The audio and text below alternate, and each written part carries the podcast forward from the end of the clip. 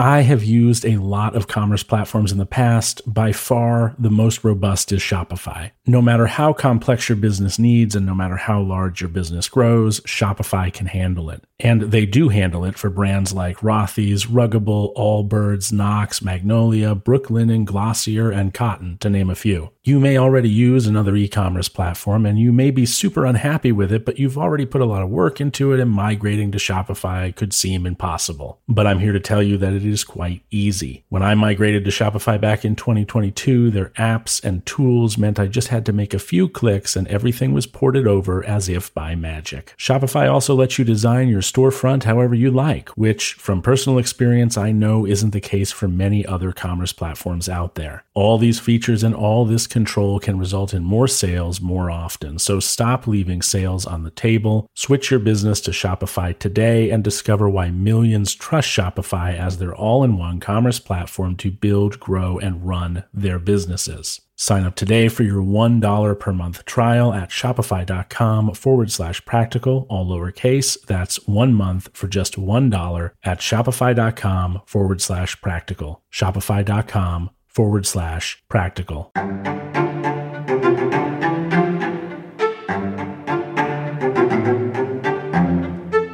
Good morning, Prokopton. Just a reminder to you that this week's episodes are shorter than usual because we are on vacation.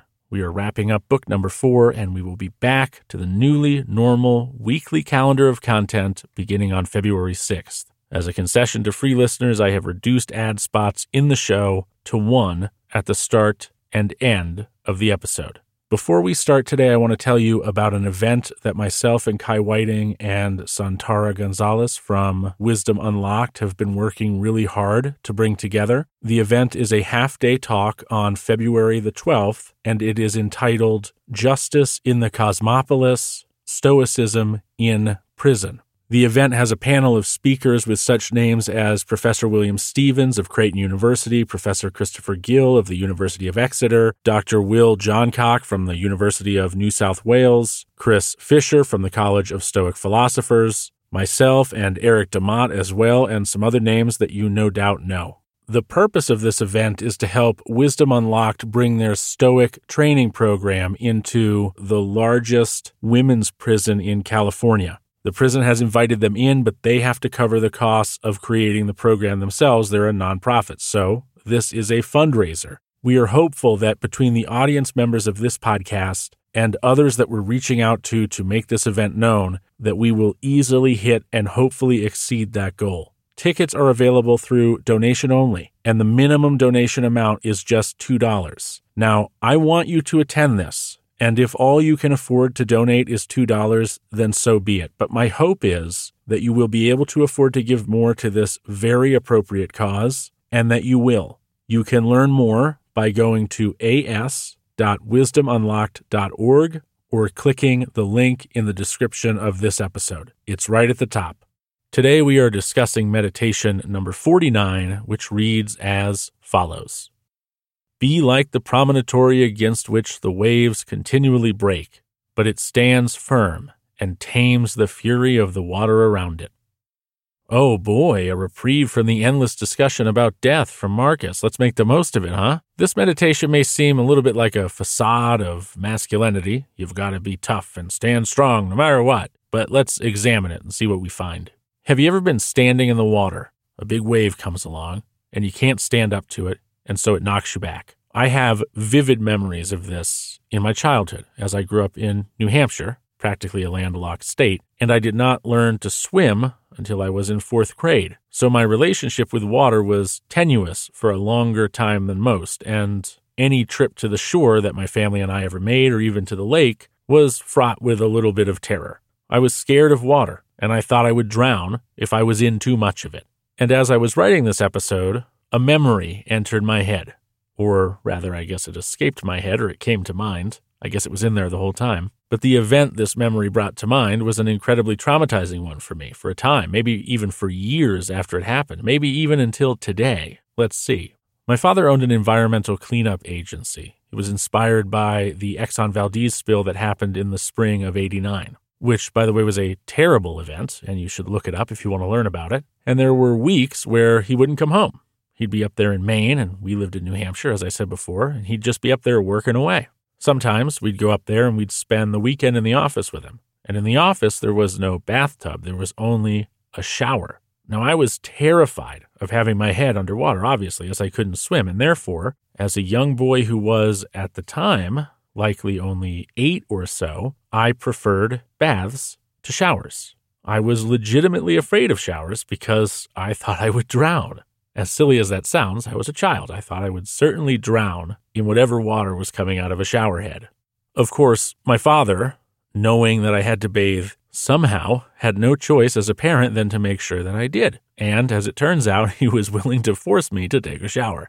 I don't necessarily blame him for this. I mean, he was a parent. I had to get clean. All there was was a shower, and so a shower is what it was going to be. But I remember screaming and crying and pitching just an absolute fit and being genuinely scared for my little eight year old life, certain that I was going to choke on the water falling down from the shower head and drown.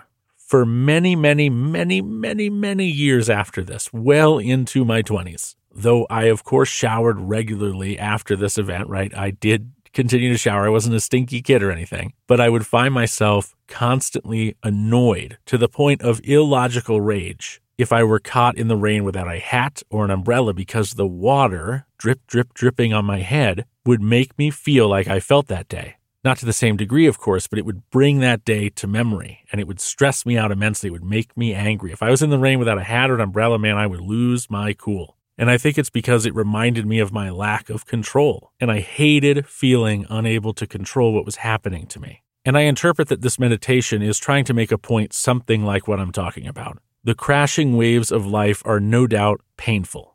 They no doubt work to erode us. Their salt breaking down our construction, our constitution, maybe, working to make us jagged and withered and tired. And it is difficult to stand up to sometimes, but if you don't stand up to it, what happens? Those waves, that raging torrent that is the river or tide of time, is going to beat you endlessly in the face until you die. And if you're not going to stand up to it, you're going to be lying down for it. And just as I couldn't do anything about the fact that it was going to be raining sometimes and it was going to be dripping on my head when I wasn't wearing a hat or didn't have an umbrella, you can't really do anything to prevent the fact that these waves are going to be bashing against you constantly throughout your entire life. You can do nothing save choose to rise and meet this challenge, this endless gauntlet of challenges. Or, if you cannot do this, like I said, you can choose to lay down and let it push you around. Let its undertow pull you out to sea. Let it drown you, and then blame it for being what it is an ocean, a tide, a rough sea. And does that make any sense? To blame what it is for being what it is? To pity yourself as some sort of unwilling participant? It doesn't make sense that I would get mad in the rain. It was going to rain sometimes. And I could choose to blame it on the trauma of my childhood, which was certainly accurate. It was due to that trauma from my childhood that I didn't like to be in the rain without a hat. The trauma was real, but was I going to let the fact that the trauma was real turn me into a nut job when it was raining? Was I going to allow my past to define my present or my future, at least entirely? No, I chose to stand up to that, and I will admit to you with no shame that when I'm in the rain without a hat or an umbrella today, I still remember that moment. But I don't get mad anymore because I've reframed how ridiculous it is to be mad that it's raining, to be mad that a natural process is happening out there in the world and there's rain on my head. I have gained mastery over the trauma. Doesn't mean the trauma's gone. I'm not suggesting your trauma vanishes just because you learn how to cope with it or learn how to overcome it. It's still there. Those things still happened. Those things are still in your mind and your memory. But life happens, and it happens until death happens. And if you give in to the ravages of life every time they are beating you in the face, you will find yourself living a mostly horizontal life, defeated, laying on the ground, instead of standing up, being brave on your own terms, living as you can, in spite of what you might be encouraged to do by this never ending tidal drubbing. So rise to meet life, your fate, the way the world is going to be, or lay down and drown. It's up to you. But is this a really difficult choice?